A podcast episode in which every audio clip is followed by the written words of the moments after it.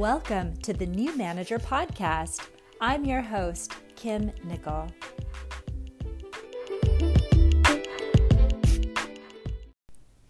Hi, I do not know if you know this about me, but I am also a meditation teacher.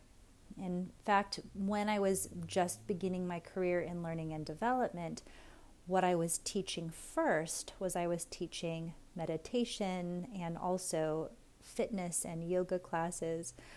And the reason I mention this today is because I recorded last year a series of really short meditations designed for my students and for people to use at work. And this there's an app called Simple Habit.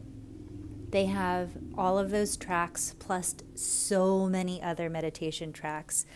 And I wanted to share with you one of the clips from that meditation series because it really becomes relevant for you as a new manager and getting into the headspace of how do I become effective at guiding people, at relating to people, at getting all of this work done through the coordinated work of others, and how to think of yourself. And this particular track is about the idea of perfection and how it is okay to not be perfect one of the things I see a lot with my classes and in working with my students, there can be a lot of fear or even just worry and anxiety about, I hope I do this right. And very often, when you start managing others, you don't have a lot of guidance on how to do that. And so, this next short meditation and little talk is really for you when you're in that place.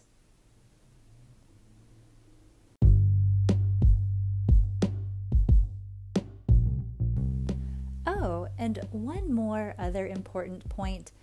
Even though this is going to be a little meditation track, you do not need to be sitting on the floor. You do not need to have your eyes closed.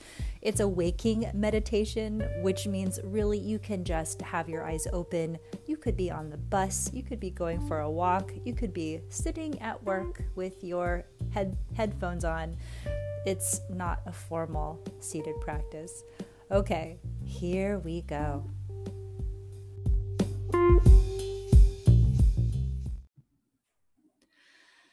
You don't have to be perfect. You don't have to know exactly what you're doing. You can learn as you go.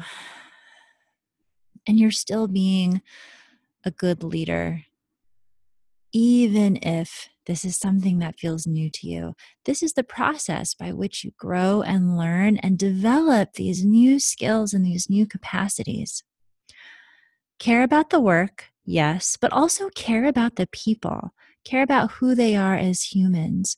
This doesn't mean that you need to know all about their lives, that you don't have to be best friends and mm-hmm. spend all kinds of time together, but it's about acknowledging and, and having a sense of genuine appreciation and care for who they are as people. That includes noticing their strengths, the qualities that they bring to the team, to their work that makes a positive difference it includes acknowledging hey, not everyone is great at everything. Let's at least be clear about what our strengths and what our weaknesses are. It's okay to not be great at everything, but know where you're not so strong. And then you can either you know manage around it so that you're not putting a lot of time on those things or you can start to cultivate and learn and grow and become better it's up to you to decide and also to communicate that. People want a reflection of themselves back to them. And by that I mean, they want to know that they're seen, that they're appreciated.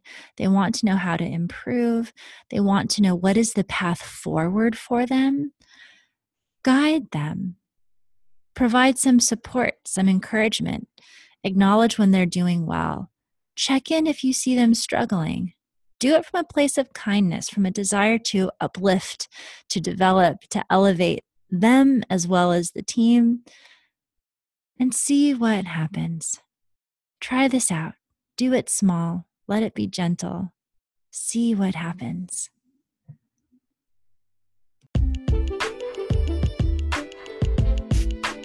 If you know it's time to level up, but you feel your perfectionism, self doubt, and uncertainty getting in the way, then come work with me. We'll have six months of one on one coaching, and it all starts by going to my website, kimnicol.com slash coaching, and joining my waitlist. Talk to you soon.